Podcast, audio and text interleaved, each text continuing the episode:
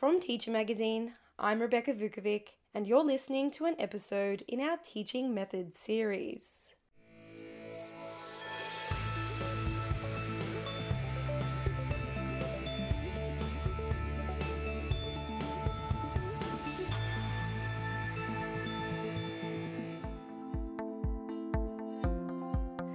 My guest today is Lisa Siraj, a teacher at Childside Playgroup and School in Boyanup, Western Australia, about 200 kilometres south of Perth. Childside School is an independent co-educational school covering kindergarten to year 10. The school was founded in 2002 with a focus on relationships, engagement, and connectivity. The school's founders and co principals, Karen McDonald and Leonie O'Connell, say they strongly believe that each person's story matters to them and should matter to the students themselves. They help children value their own story and communicate and advocate its worth over and above any reports, grades, scores, and other stats and data. Lisa Siraj teaches a multi age class of 23 students across years 7 to 10. She does this with a co teacher who teaches maths and science, and the two teachers are in the class for most of the week. Lisa also teaches these students for the four years they are in this year range. In today's episode, we discuss how she manages the classroom on a daily basis, the range of abilities that she caters for, and how she provides each student with the appropriate level of challenge to progress in their learning. Let's get started. Lisa Siraj, thanks for joining Teacher Magazine. Uh, thank you for having me, Rebecca. It's a great privilege to be on here. To begin, could you tell me a bit about your school and its context? Yes, certainly.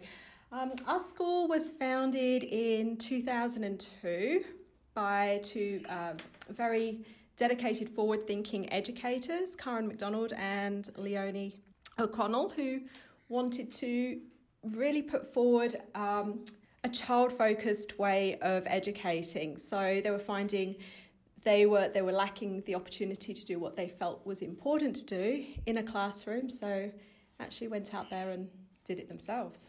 Our school is small by design. And we have uh, multi age clusters. So we have three clusters at the moment across the whole of the school. And we have, um, as I said, multi age uh, classes within that. Yeah, so how did you come to work at Childside School? Well, I myself started there as a student teacher, so I was uh, looking for a placement. I had had uh, plenty of experience working in traditional schooling scenarios, so I wanted to try something a little bit different um, that aligned with my own philosophy about education. So um, at that point, I was able to do my final prac at, uh, at Childside.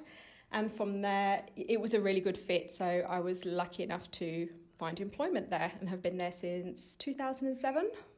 Yeah, I'd like to talk now about your class because I understand you teach a multi age class of students in years 7 to 10. Before we talk about how this all works on a daily basis, could you give me a sense of who your students are?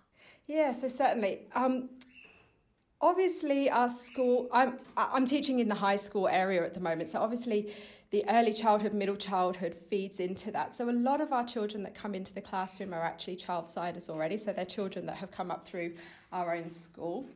So they're very familiar to me and I'm very familiar to them. However, we do also have a range of students that join us, particularly just for high school. So, you know, we have new intake in, in and across the year levels there. Um, I have a mixture, I think I have about a half and half right now of boys and girls and I have children that travel up to an hour to get to us, and some that live practically across the road from us. So, uh, some children from farming backgrounds, some just from regular, regular suburban backgrounds. We have quite a mixture, really. Yeah, and I'm keen to hear how your class operates on a day to day basis. How do you manage teaching these students across the different year levels? Okay, so I think one thing to, to highlight is whatever year level you work with, whatever year level you're teaching. There's never just one year level there. So I think we can all agree that, you know, even if I was just teaching, say, a year seven class, I would probably be looking at a range of about six different year levels within that. So it's not really a new thing to think about teaching multiple levels within one class. I suppose the difference is that that gets expanded out when you're looking at a year t- uh, seven to ten spread. So we we look at um, managing that by first of all we we have what we call a shape of the day which is traditionally called a timetable but it's a little bit more flexible than that so we have we have a flexible structure to our day and then a structure across the week and this means that we can um, we can look at activities that will cater for either a whole group, so the, the, the activities themselves can be scaled, or we can split the group at that point into level groups as we need to. Now, the interesting thing, because we've got that range across the year 7 to 10, is we don't necessarily have to split a group according to age level. We can split to ability level, we could split, uh, split to interest level, we can split to what emotional needs might be at the time, what physical needs might be at the time. So we have a lot more opportunity to, to um, incorporate what the child is needing at that particular point of need. Yeah, so students don't necessarily work in age level groups, and you've said they have a range of different abilities. I'd like to get a sense of that range to really understand the abilities that you cater for in your classroom. What kinds of things are the low performing students capable of doing? So, because we were able to to mix across not only my cluster, so I have the year seven and to 10 cluster, we can also um, integrate with other clusters across the school. So, one of the great opportunities there for perhaps some of our lower performing students or even students that need to develop skills in other areas, which we place a high value on, is that they can work with different age ranges even within the school they can actually take on a mentorship role at that point as well. So it's not just about um, you're performing at a lower level, therefore, you need to have extra tuition in certain areas. You can frame it so that it becomes a really positive experience for the child. Yeah.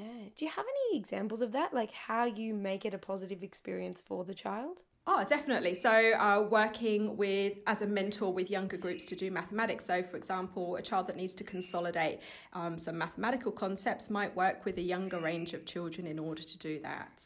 And in contrast to those students, what are some of the high performing students in your class capable of doing?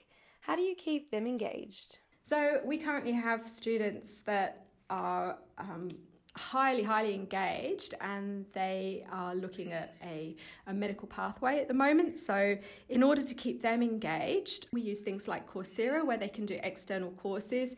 They're actually working at just about a pre university level there or uh, year level one for, for university. So quite quite a high standard there. But obviously not all children would want to be working or need to be working at that high level and it could be very off-putting for them. So because we're able to cater at points of need and personalise our learning for children, the ones that want to and are able to can do.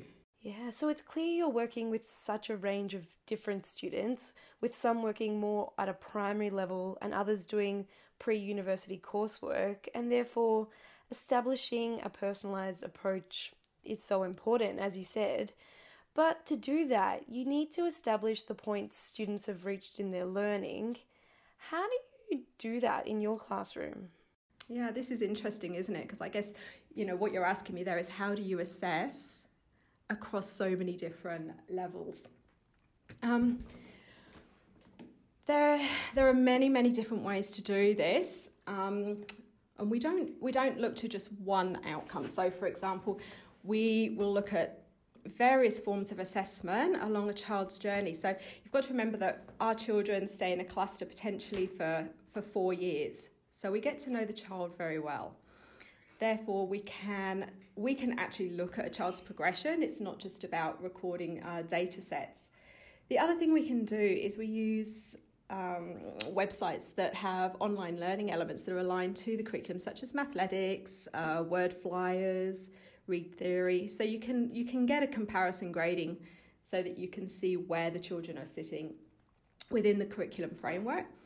But again, you can because we have such um, such in depth knowledge of the child, we can inbuild assessments just throughout the throughout the day. You know, we have opportunities because we're such a small class to have conversations with children. We have time to sit down and work with them. And we see their progression from, you know, year seven to year 10. We keep video recording so we can look back, compare the, the, uh, the growth that they've made. So we're looking more at personalised progressions than actual a year level attainment, shall we say. Yeah, it's so important to have that in depth knowledge of each child to be able to provide each student with the appropriate level of challenge. Yes, absolutely. And you know we can do that by integrating activities. We we have um, a very in depth integrated approach to our curriculum. And through a lot of post planning and curriculum auditing, we can make sure that we actually cover content as required through the Australian curriculum. Yes, because of course, like any teacher, you're required to assess and report against those year level curriculum expectations. And I'm wondering, in your classroom, particularly a multi age classroom, how do you ensure that you're covering the curriculum? So, as I said before, we do uh, regular termly curriculum audits. We have uh, Professor um, Dr. Marie Martin, who comes down to work with us two days a term, and we actually go through our curriculum and our planning there just to make sure that we are doing that. Other things we do is to, as I said, integrate various areas. So we don't separate out the curriculum um, into the traditional, now you're going to go to a science class, now you're going to go to a maths class. We try and do that through integrated projects that are also interesting hands on to the children. So, for example, it could be um, through our very embedded kitchen garden project that we have. We have building projects on the go that the children are always um, involved in. And then, as I say, post planning through it. We set assessment tasks. We still do NAPLAN. We still have all the requirements of another school. So, so we're certainly able to make those bases and judgments. And of course, you know, we'll set an assessment task just so that we can compare against levels and make sure that we are covering where we need to. Yeah. And Lisa, we've been covering a lot of the more academic side of things, but I'm also wondering more from a social and emotional perspective. How are students supported in the classroom when I guess they're at such different stages of their personal development? Oh, this this is actually where I feel that having a multi-age classroom or having that cluster really comes into its own because it allows you on a very authentic daily basis to be exploring those relationship sides that actually make the learning possible. So we place a great deal of emphasis and value on the general capabilities. And you know, in fact the school was established with that in mind to really emphasize the relationships and connections and values between children. And parents and carers can play an important role in this as well. How do you work with parents in your context to support students in their learning? Yeah, so we, we try and encourage a, a reciprocal relationship with our parents. Um, we, we have an open door policy, so parents are actually encouraged to come into the classroom to work with children. Um, we put a lot of effort into establishing and maintaining our, our community feel within the school. So we'll have, up until coronavirus, we've been having um, monthly enterprise afternoons, which families can come in and, and it's like a market store really with uh, produce and products that the children work to create and sell. That's also part of our embedded financial literacy curriculum as well. So we try and have a a teamwork approach with the children. So, you know, we keep our parents informed, our parents keep us informed so that we can work together to make sure any issues or any concerns are addressed. Yeah, and that's so important, that reciprocal relationship. Lisa, I'd like to gauge your thoughts now on multi age classrooms. Some teachers would argue that it's too difficult for a teacher to have students in the same classroom working on different activities tailored to their different levels. But as we've been discussing today, you've been doing this for years. So, do you have any practical suggestions on how to do this effectively? Yeah, it there's not really a switch that you can flick to make this happen. Personally, I feel that it goes back again to those general capabilities. So you've got to create that culture of collaboration within the classroom to be able to make that happen. So, children have to be comfortable to be able to work with anyone in the classroom because you can't just pick and choose who you work with in, in real life, you know, and we're looking at developing those real life skills. They have to be comfortable to do that. They have to be comfortable also to ask for help because it might be they, that uh, they are the only one working on a particular piece of work at a, t- at a time. It's a lot about embedding work within the framework of your day, and it's a lot to do with developing relationships between the children and children and educators. So I feel that without having those collaboration skills, the social and emotional development, their self management, their social management, it becomes a difficult thing to do. So that's where the emphasis on the general capabilities really comes in in order to be able to enable those cross level activities that you really want to be doing with the children. That's all for this episode. If you liked this podcast and would like to hear more, you'll find all our episodes at our website, teachermagazine.com.au. That's where you'll also find all the articles, videos, and infographics in our archive. And if you like what we do and would like to support us, please consider subscribing to the podcast channel on SoundCloud, Apple Podcasts, or Spotify, or leave us a review. Thanks for listening.